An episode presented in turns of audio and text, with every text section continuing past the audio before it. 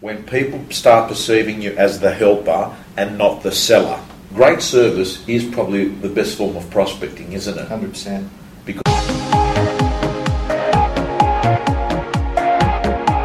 Hi everyone, it's Tom Panos here. I've got with me Tim Cullen from McGrath at Manly, uh, one of the great agents of the Northern Beaches of Sydney. In fact, he's been based on REB in the last three years. Two of those three years, he's been the top agent in volume. How are you? Very well, thanks, Tom. Thanks for having me over. Mate, Tim, we're pumped to have you over. You've, you know, you've been writing over a million bucks um, a year for the last few years. Uh, you know, uh, last calendar year in 2014, just under 1.4, and uh, you're saying you're you're on track this this calendar year to do what 1.7. 1718, we're One eight. hoping to achieve. We think we'll get there. Okay, so just the context to it. Your average price is 1.1. 1.1. Just, and, yeah, 1085. yeah, average days on market. Uh, it's been fluctuating between 14 last year and 18 currently today. Beautiful. Okay, just for our viewers, how long you been in real estate? I've uh, been back in real estate time for the last 10 years. Yeah. What does prospecting mean for you today, and what does prospecting mean for you a few years back? Prospecting, uh, well, it's what we do, isn't it? I mean, every day is, it's the main core focus of what we do. Helping people. Prospecting is working with people to understand, I think, their their plans and goals and trying to help them achieve those. At the end of the day, I think that's what real estate's all about, isn't it?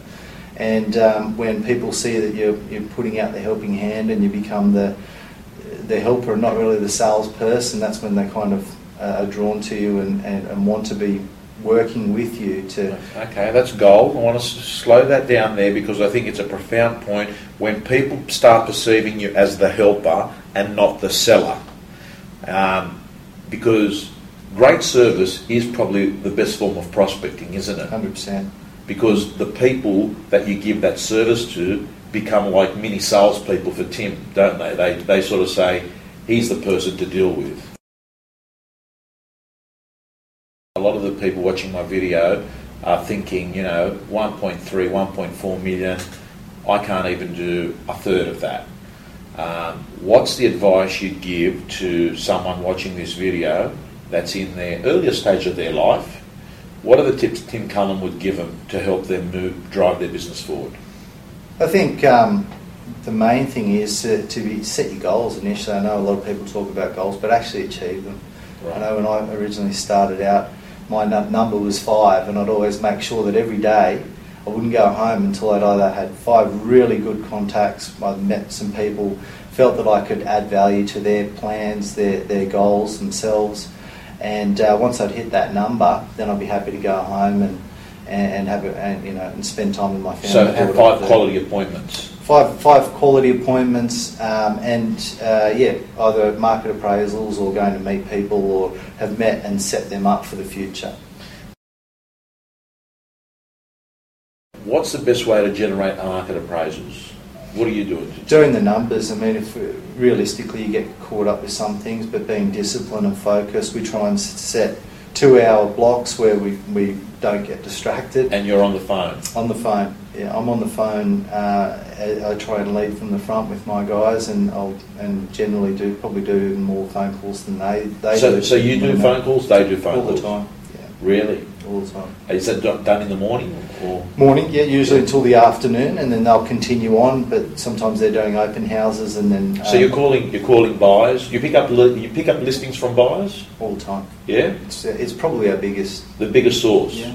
I mean, I know. I think one of the things, Tim, is when you provide amazing service to a buyer in helping them buy, Mm. they actually that's a listing presentation in itself because people begin to think, look at how he's looking after us. Mm. That's what they're going to be like um, to other buyers when they're selling our house. Yeah, So it is uh, definitely uh, underrated. A lot of people turn around and say that buyer management, buyers get treated very poorly by the real estate industry because everyone's just focused on getting the listing. Mm. At a listing presentation, generally you're not the only one that goes to it. I'll normally call two or three. What are the tips that you know you, you think help you win listings? no, be prepared straight away, and um, have the strategy already mapped out in my mind. and being able to express that with confidence and professionally in line with their expectations and their time frames. So, you know, it's not about us, is it? It's all about them, and, and so their prior, understanding their goals and motivation first, Right. um, having that clearly mapped out for the strategy, and then um, a never give up attitude would probably be the third thing. Is it a one visit listing presentation? Have you got a, a, a process or is it two visit?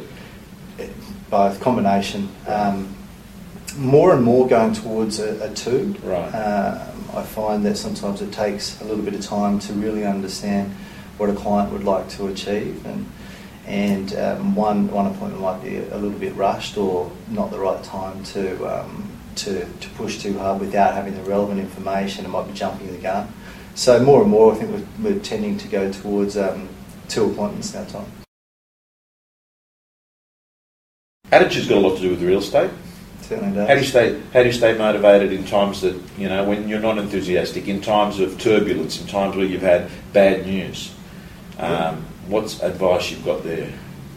I think it's fortunate that I've um, seen a few softer, much softer markets than now, certainly, and um, some tough, tougher times, and very flat markets, if not, um, if not going south, and sometimes rapidly. Uh, and with that, um, I've tried to see ahead where I could, as, as anybody, Right. any business operator will, and plan for the future. And with that, I, I kind of call it a um, recession-proof business in the sense that we'll map out what's going on, where the mass market is, what they're looking for in the area, uh, where there's still a lot of buyers. So in leaner times, that your growth doesn't uh, your growth doesn't stop.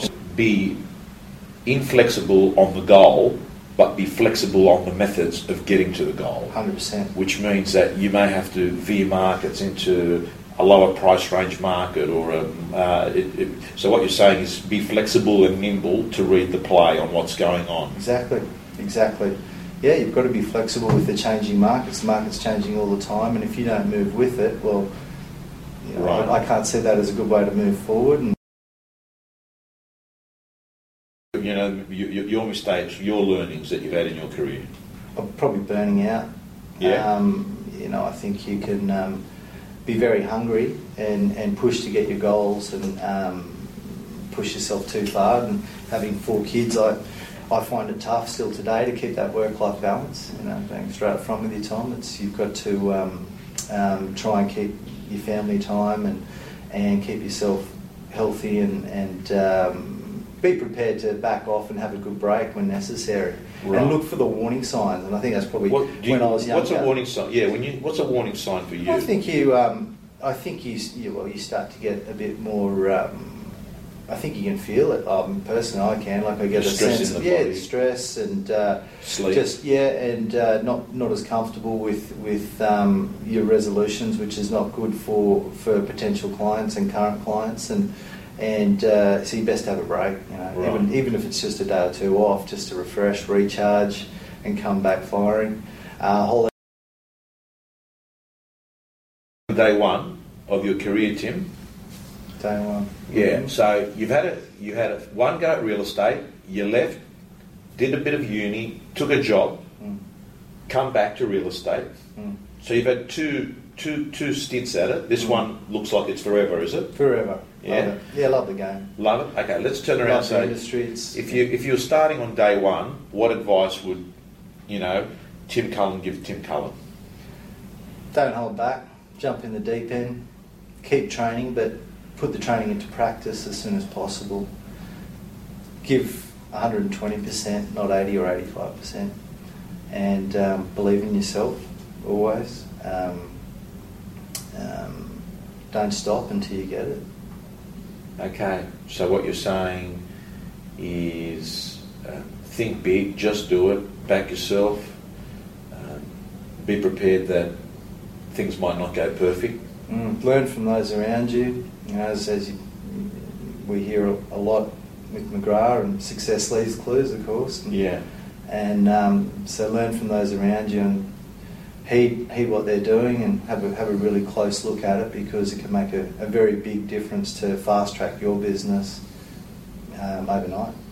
All right, guys and girls, you've been listening to a very humble Tim Cullen from uh, McGrath in Manly in the top 50 in REB for the last three years in a row, ridden one, three last calendar year, on track to do uh, over one and a half in 2015.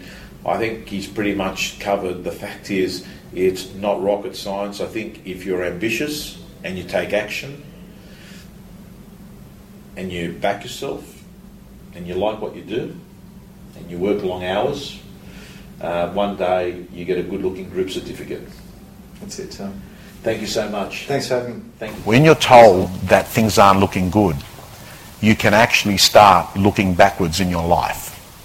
And what I say is it's a very good exercise to reverse engineer your life. In your last hour, in your last day, what would you say? As, you know, did I live a lie?